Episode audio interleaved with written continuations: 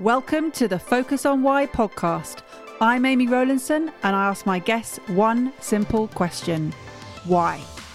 Focusing on the importance of why, I share with you the relatable, uplifting, and inspiring conversations I have with people from all walks of life. This podcast will encourage you to focus on your why to enable and empower you to achieve the success you desire.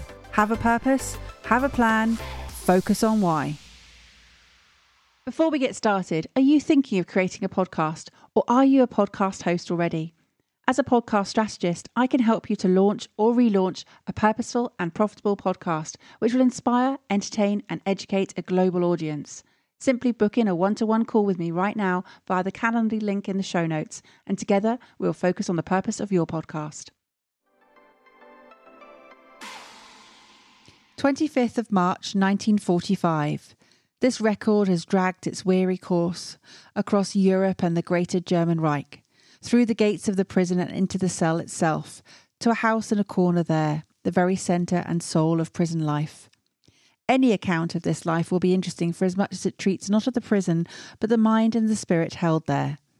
The journalist would call it the human interest. How did it feel when such and such happened? Did you see a great deal of German such and such? And did such and such frighten or appall or benumb you? There has already been much discussion of this and that and such and such. Without it, we should be at a loss to understand old so and so. Poor old so and so, his friends in England called him. You will notice this insistence, by the way, that his English friends should, above all things, understand the prisoner and consequently, since I have been a prisoner myself, my insistence too, almost despite myself, that we should be understood. As a fair minded reporter, I cannot but reflect the foibles I comment on. All this by the way. As I was saying, there are yet two factors to be reckoned with. They, more than anything else, determine the course of our life. Before we can settle down to our study of poor old so and so, we must just touch on these two. What were these two things he speaks of? Who is speaking here? Both these questions will be answered in due course. Hello, and welcome to episode 350. Wow, that has come round so fast. And today is a very special personal episode to mark this milestone. Let's dive straight in, and all will become very clear. After my grandmother Ruth died last year, my mother and I were going through her various treasures. She hadn't kept much from her 90 years of life. A few shelves worth of books, a collection of photographs, her own beautiful artwork, framed and unframed, some jewellery precious to her, a few bundles of different coloured wool ready to make the next jumper upon request from a friend or family member, and a small battered cardboard box with George written on the side. In the box, I found a book which had been hidden away for decades. In fact, neither my mother nor I recall ever having seen it before. It was in pristine condition and was a book handwritten by George. Finding it and flicking through the pages, if you'd seen my face, you would have thought I'd just found the most valuable treasure to ever be found. And that's because, for me, it was. So, what was this book? It was a commonplace scrapbook that belonged to my grandfather, George Fleming Kerr, dated September 1939 to 15th of April 1945. In it, the words I opened this episode with a scrapbook which he had kept as a soldier in the Second World War. On the cover, it reads Commonplace Scrapbook, and on the inside cover is written Being Notes, Reminiscences, Impressions, Criticism, commentary, and work in progress or unfinished. As I flicked through the pages, it fell open to page 40, and there, in his entry on September the 30th, 1942, was this Proposal to write Way of Life, to meet the need for a planned life, to meet every circumstance of life, every facet of living. I was taken aback. This is what I talk about now have a purpose, have a plan, focus on why. I flicked to another page and I stopped at page 55 to find the word why flashing like a lighthouse beacon out at me. It was embedded in an extract from an essay that he'd written called In Quest of a Sense of Balance in 1943, where George discusses how he would tell the story of the world to people who are strangers to it. How curious to read these words, given that I have been writing about the same content these recent years in my Reflections with Actions episodes. As with my grandmother Ruth, I also called George by his first name, and we had a very special bond together.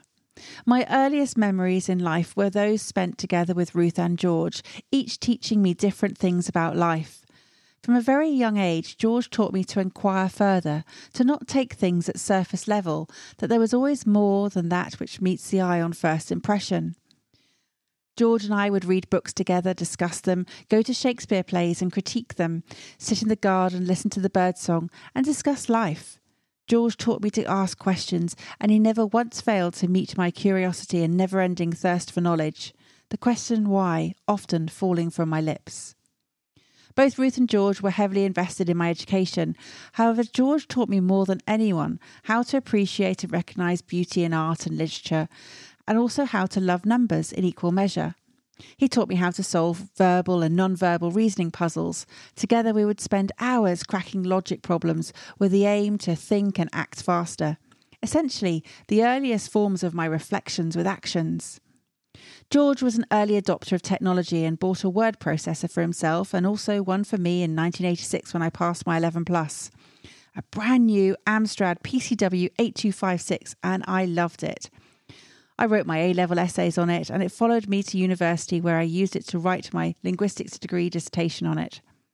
I lived with my grandparents for a couple of years as a teenager. George even attended my parents' evenings and would come back with wonderful tailored reflections with actions as to how I could improve in various subjects. I'd only just finished university when George passed away on October the 29th, 1996. George and I had so much in common, and I cannot help but wonder just how far his influences on me growing up have shaped my future in more ways than I will ever fathom. There are not many days that go past that I don't think about George or speak to him either in my mind or out loud, especially when I'm reflecting on life or out walking. I only have to spy a robin or see a rainbow to prompt me to think of him straight away. I never realised until this moment quite how profound the times I spent with George growing up have been on me and how they've impacted and guided my life course. Our conversations together today would have been so different. George always had time to be with me. That was his greatest gift, the gift of time. How valuable that was to me.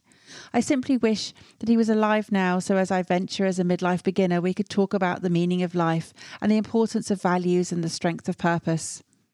I'm certain that George would have absolutely loved this medium of podcasting. To have the ability to record and publish content from the comfort of your own home without the need of having to go through and win over the rights to publication through the large broadcasting companies would have been considered simply marvellous to George. My book on purpose is being written in George's honour and in replacement of the discussions that I wish we could have had together in a physical manner. In the writing of this book, I pay the ultimate tribute to George and the journey that he unexpectedly, or perhaps it was purposely, set me on. What a wonderful guest he would have made on my podcast, except it was not to be. Or was it? 33 years ago, I had the incredible foresight to make a short 17 minute recording asking my grandfather some of the questions that I would want and need the answers to in order for me to write a book about him later in life. In April this year, in fact, on his birthday, I found this recording of me, aged 15, interviewing him about his experiences as a prisoner of war. It would appear that I have been a podcaster far longer than I realised. I cannot describe to you what it was like to hear my grandfather's voice uh, again after all these years, and to hear my grandmother too. I believe that this is the universe truly conspiring to help me p- to put together this book on the topic of purpose. I would love to share with you a couple of excerpts from the interview. As you can imagine, being from a small dictaphone tape recording over 30 years ago, the quality is not great. I was not intending at the time to use it as content in my podcast 33 years later in the future. So please bear with the quality and simply picture a 15 year old me speaking with my 72 year old grandfather. We're sitting in his lounge in Stratford-upon-Avon, and my grandmother is listening in whilst chopping vegetables for our dinner. You were a prisoner of war for five years in in Germany. Yes. Yes. And how has that affected you and your attitudes towards Germans? I came out feeling pretty tolerant, really, because I think a prisoner of war is a fairly balanced character. How old were you? About 20. So you were very young. weren't quite sure what was going on. No, not at all. I mean, you- at 20, do you know anything? No, not a lot. A lot. You play it by ear. Okay, going back to your prison days, Yes. how were you treated? Were you treated badly or Well, what happened? Well, we, we never knew what was going to happen because the Germans were a mad lot. Yes. And they tended to take hostages. They tended to do sudden purges and shoot people. They ten- tended to parade you at three in the morning and you wondered why. Then they marched you off to another place altogether, a barn, and put you in it. You didn't know you were going to be shot there. In fact, it was retaliation for something we allegedly had done to German prisoners in the Jersey and Channel Islands. Put them in chains, Yes. uh, cufflinks, cu- hand, handcuffs, not cufflinks. and uh, so you never knew which way they were going to bite, jump. And uh, that was for five years. So you, you get a bit tense, really. You didn't know how long it was going to last, but you you had written home to your family saying, I'll see you in Canada if necessary. Don't wait for me in, in Great Britain if we are invaded on. I- Baby was amazing. I also reassured my family. I said, uh, "Don't worry, I shan't try to escape." So I, that meant that I would get back alive at least, Uh-huh. but join them uh, elsewhere if they felt that they were The rest of your friends who tried to escape were shot Oh yeah, and brought back. little burns. Did you get letters back from them or did they not let? Oh yes, they came, came back. Oh, we got letters. They're all censored, of course, but we got You know, we had to write. We were allowed to write a letter a month, I think it was, or a letter a fortnight. Uh, but uh, it was a fairly interesting monastic life for me at that age. It was like a, a, a university because they had a small library. Eventually, they got a bigger library from Swiss Red Cross and people. And then eventually, you could study anything really. And I did uh, an external London BA, and I learnt and passed exams in Spanish and French. Well, I, knew French, but I learnt Spanish and did the the, the um, various examination bodies had their exams. I did them that. I, I learnt to play the flute. I learnt to dabble at water painting. I, I did some a lot of writing. I did a lot of reading. I did acting. And uh, it was a very round. I, I played cricket when we had a ball. And it was round, rounded. was okay, really. Well, no, people people still committed suicide. I mean, I thought it was okay. I said these were the happiest days of your life, but I was certainly, um, I was not uh, in the majority on that. I mean, they thought I was daft. And I suppose to, from a, thought you were I was unmarried, well, the other prisoners, the, the, especially the married ones, I suppose, who they keep getting Dear John letters from their wives, you see. Yes, I met this Polish officer. and I hadn't got that problem. I liked it. It was, it was like university. But of course, it was, it, it was hungry and it was cold and it was miserable and it was, you had no friends apart from me. So, but the thing you noticed was that I spent five years there. I only saw one fight in my life Really? all that time. You know, you learn to live. I could live with anybody.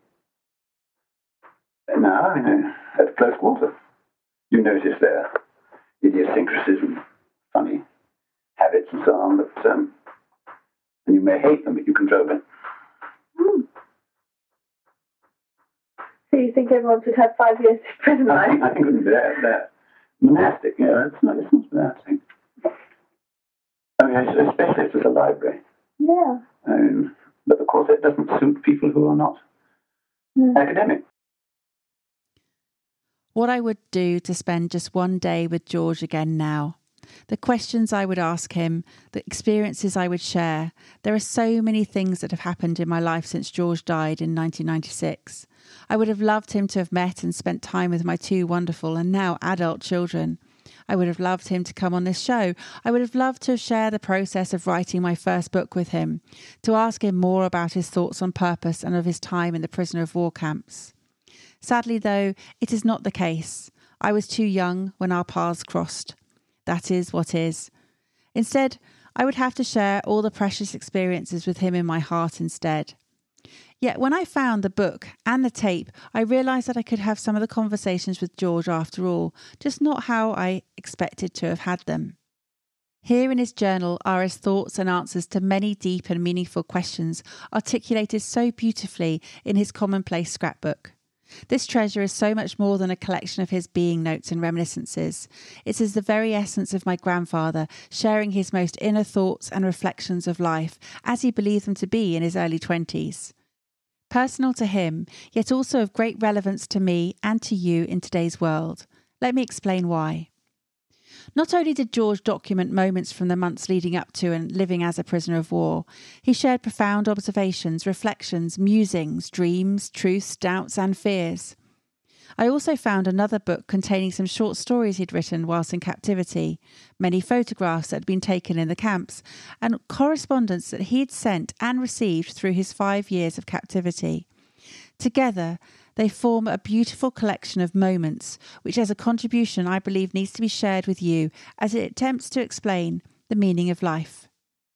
George's scrapbook illustrates the experiences of his time training to be a soldier, of heading into war, travelling towards the front, trying to evade being caught, being caught, and then being marched across France into Germany to be held captive. George then spent five years in captivity, living each day from moment to moment as though it could be his last, not ever knowing for certain. Yet, despite this, he continued to chronicle snapshots of his daily life right up until his release. The scrapbook starts and ends worlds apart, from his hometown of Southport, England, to the prison of war camps in Bavaria, Germany.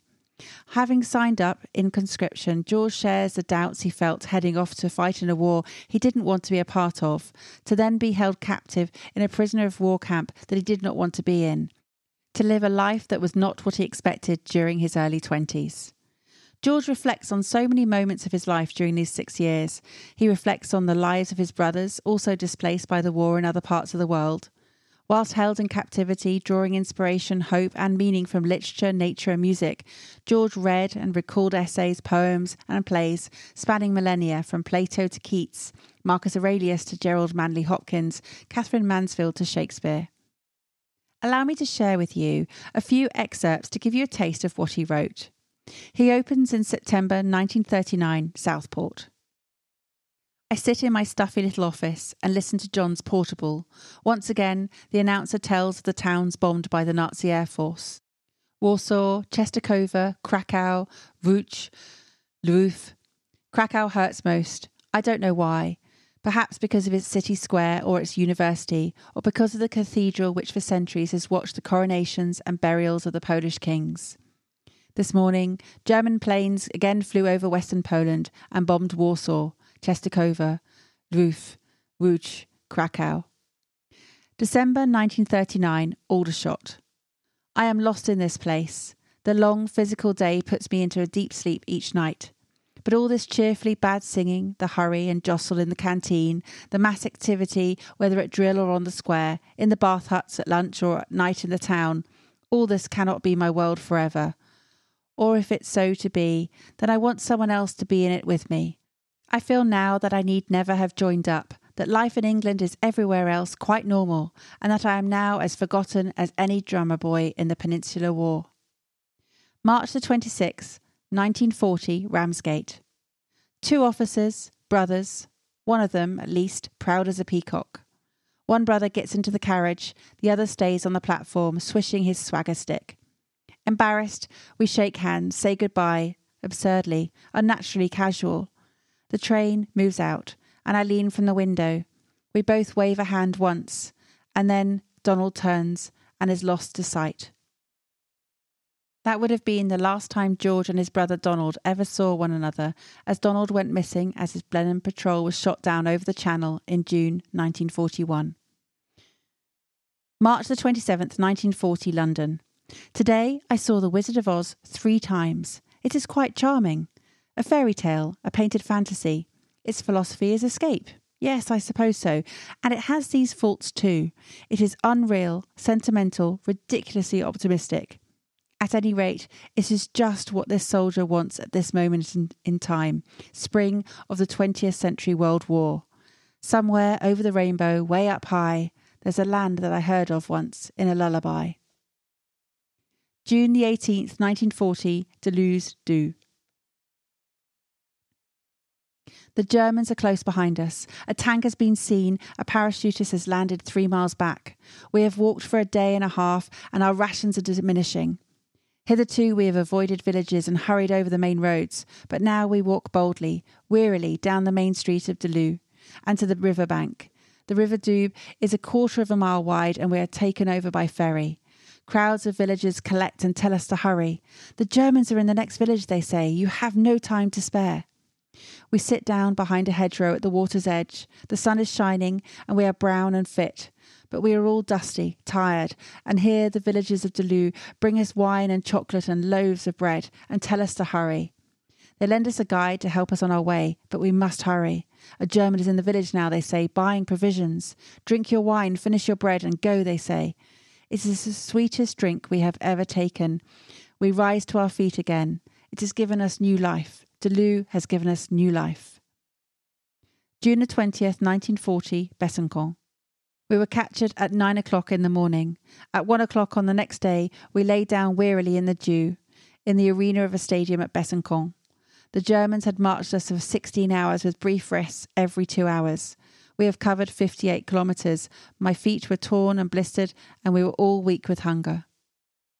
He later writes in March 1945 You will remember that blazing summer of 1940. For the British Army, all roads led to Laufen, and it seemed an unkindness that the sun should still shine on those days of despair. June the 24th, 1940, Besançon.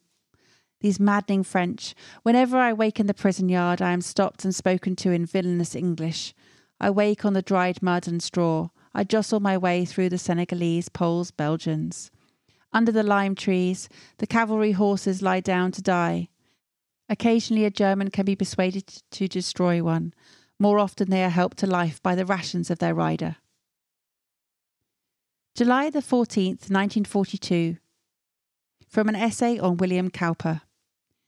Accurately, then, towards the closing lines of the task, he sets down on the paper what he believes to be the purpose of his life. In his search for the meaning in all this suffering, he unwittingly gives us what we may value as highly. William Cowper. He is the happy man whose life in now shows somewhat of that happier life to come, who, doomed to an obscure but tranquil state, is pleased with it, and were he free to choose, would make his fate his choice. These words are so poignant at this point in time. Optimistic and hopeful for the future, resigned to his confinement, yet ensuring that happiness and fulfillment is being met in the present moment.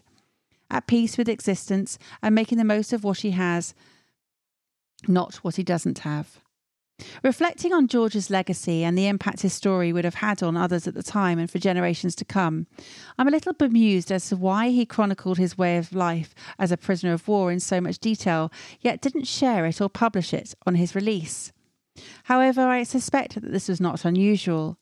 Speaking to friends, family, members, in fact, novelist Damien Lewis and specialist war conflict archaeologist Dr. Gilly Carr, many people of this time in history remained quiet about their experiences of the war, preferring to put that period of their lives behind them, allowing others who could and were willing to speak of it publicly.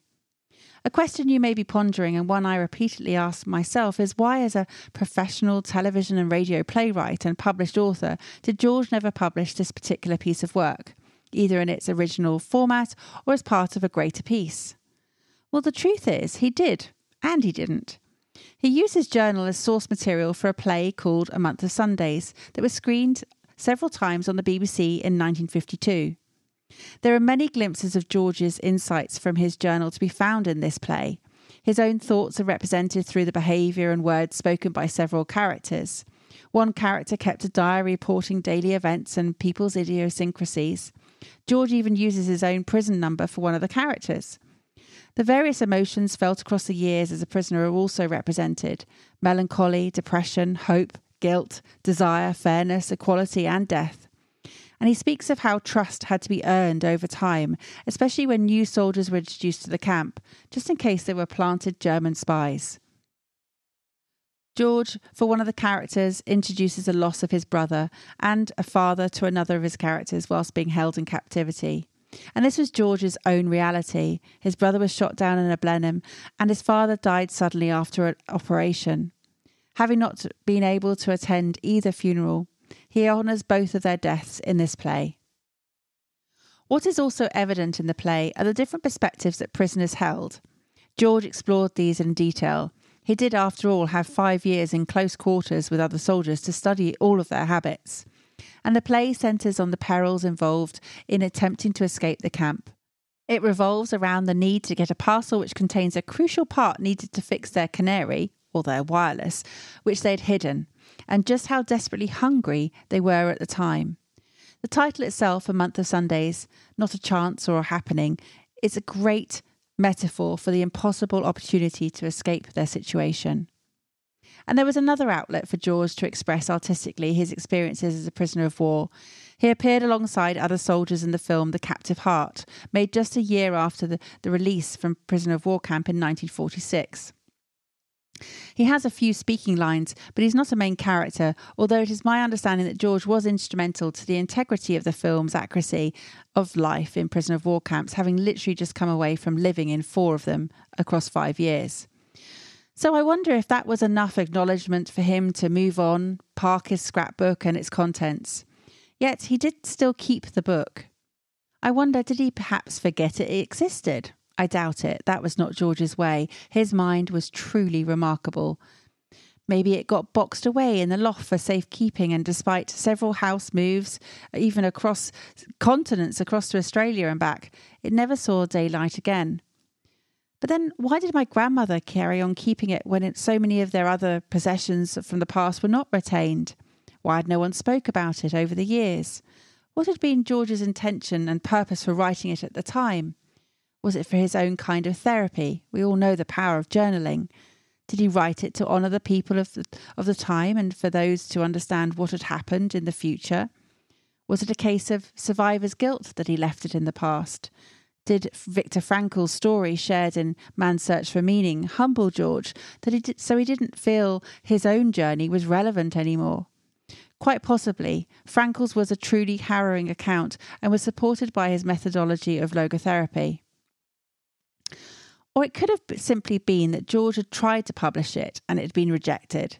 He does write about the frustrations of several of his plays being rejected in his diary of 1946, and perhaps there wasn't an appetite to hear any more of the experiences of war. People had suffered enough and simply wanted to move on.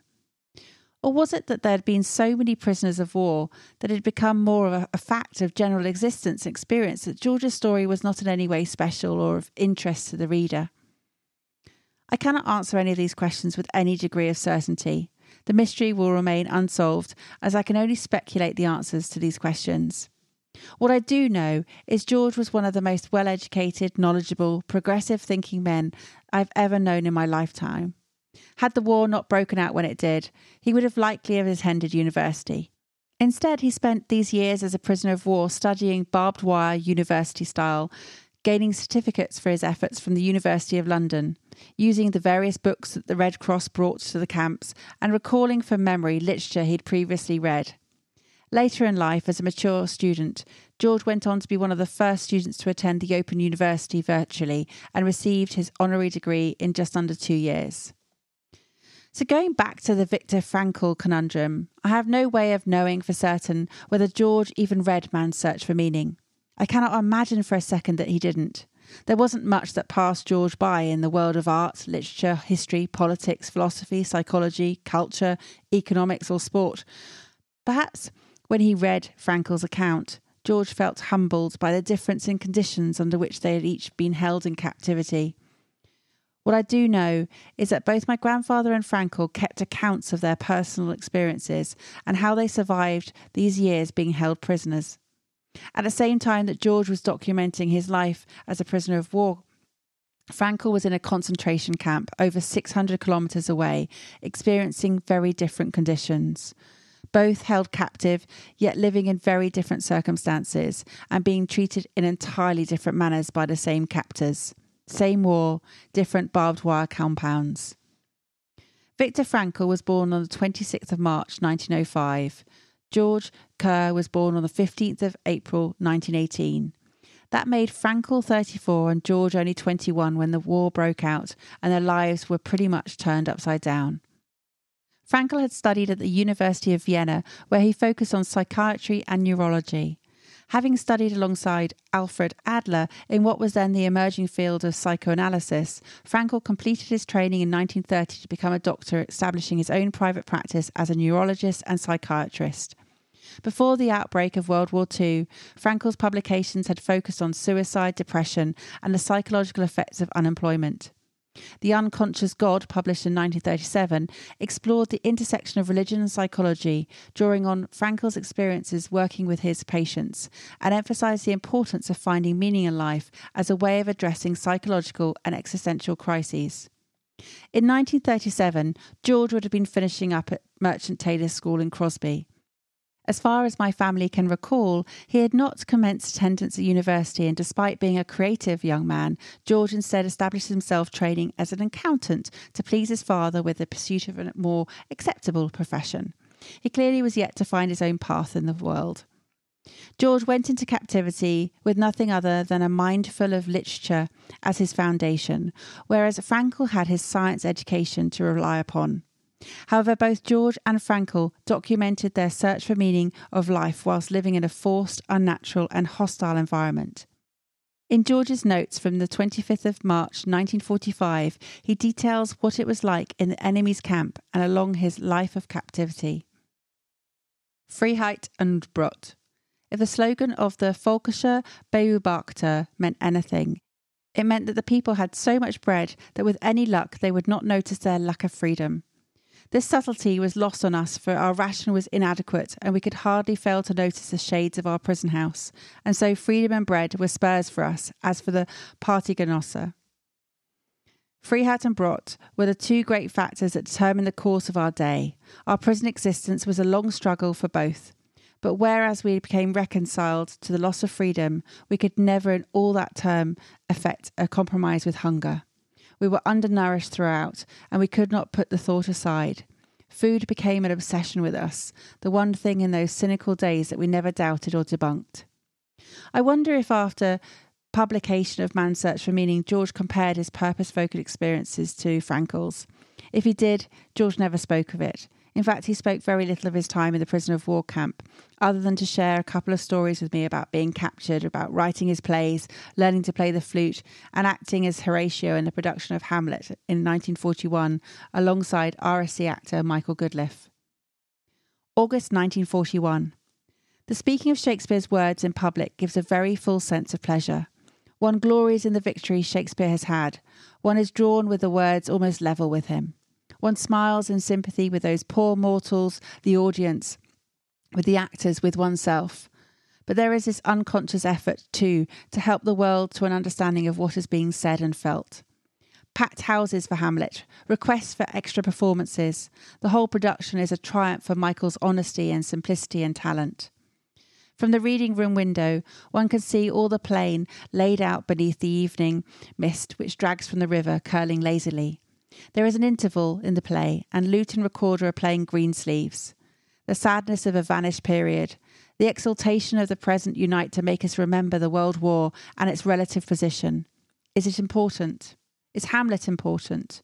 Are we escaping from something here, or are those who are fighting escaping? How remote the war is. After release, George very much left that chapter of his life behind him and instead focused on moving forward, he always held such a positive spin on life, stating that the future would be lovely and that the world would achieve sanity. George was a stoic, a pacifist, a humanist, an atheist, a philosopher, a vegetarian, a realist, and an existentialist. Together, we discussed existentialism, particularly in relation to Albert Camus' work L'Étranger, as I studied it for my French A level. The more I reflect on it, George understood how to live with purpose right up to the day he died, as he continued to write with passion daily. He played brilliant competitive rounds of golf and always made full use of his time on earth, ensuring that every moment of his time was time well spent. This was time spent with family, with friends, and his fellow old goats, as he called them on the golf course. Just like Frankl, George believed that each individual forms their own meaning of life, that the question of their why is one that is to be found within themselves. Life experiences, conditions, circumstances, the relationships all come together to shape our thoughts, beliefs, and values. Frankl believed that life tests us and that we have the choice in how we respond. This is reflection with action. I choose to help people to build their life of purpose, to create it. The purpose we each choose is our individual responsibility. Purpose is an intrinsic motivation. George's scrapbook has inspired the next chapter of my journey. He wrote on the 25th of March, 1945 Such was the past which these places could remember, a past of which little evidence was left in the valley along the plain. Now and for five years, the Kriegsgefangenenlager was to stand there, a building we were to regard as our home. Doubtless it too would contribute to something to history, but a later chronicler must speak of this. Doubtless by then the camps would have disappeared, but the rivers would be running yet, and the blizzard blowing at Dossel. Let us go in then, out of the blizzard. Let us look at some of these prison camps. Here I am, that future chronicler, 78 years on, and I will be sharing more of George's experiences in the book. I am alive today, the granddaughter of a fairly unheroic soldier, his words, not mine, yet in my eyes, he was a hero, and if he had died in World War II, he might have been deemed a hero, but I would not be here to tell his story. His story, my story, the story of purpose. For me, George's commonplace scrapbook proves that you don't find your purpose, you create it. That it is up to you as an individual to build your purpose, to spend your life creating purposeful moments, regardless of the circumstances you find yourself in. I will never know why George didn't share his diary while he was alive. However, I do believe that I was meant to find it, that I found it at the time that was right, when I would understand its purpose. My book writing continues with the help of my grandfather's scrapbook, and together it will become our combined legacy for generations to come who are to create their own lives with purpose. How has this conversation had an impact on you? What value have you received from tuning in? What are your reflections with actions? Please take a moment to leave me an Apple Podcast or Spotify review sharing how Focus on Why has made a difference to you today. Remember, the conversation doesn't end here. To keep it going, simply connect with me on LinkedIn, Instagram, Facebook, or Twitter, or join the Focus on Why Facebook group. All the links are in the show notes. Have a purpose, have a plan, focus on why.